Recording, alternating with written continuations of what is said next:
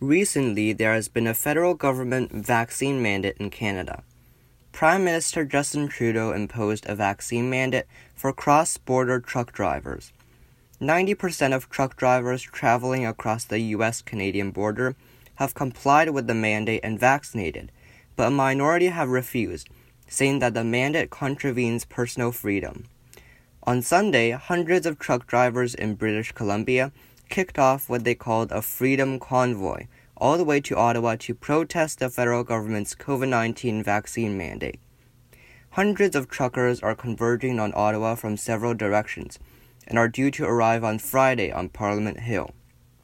Elon Musk, the CEO of Tesla, tweeted his support for Canadian truck drivers, saying that Canadian truckers rule. I think that it's good that they're protesting because this is how personal freedom is built, step by step. Goodbye.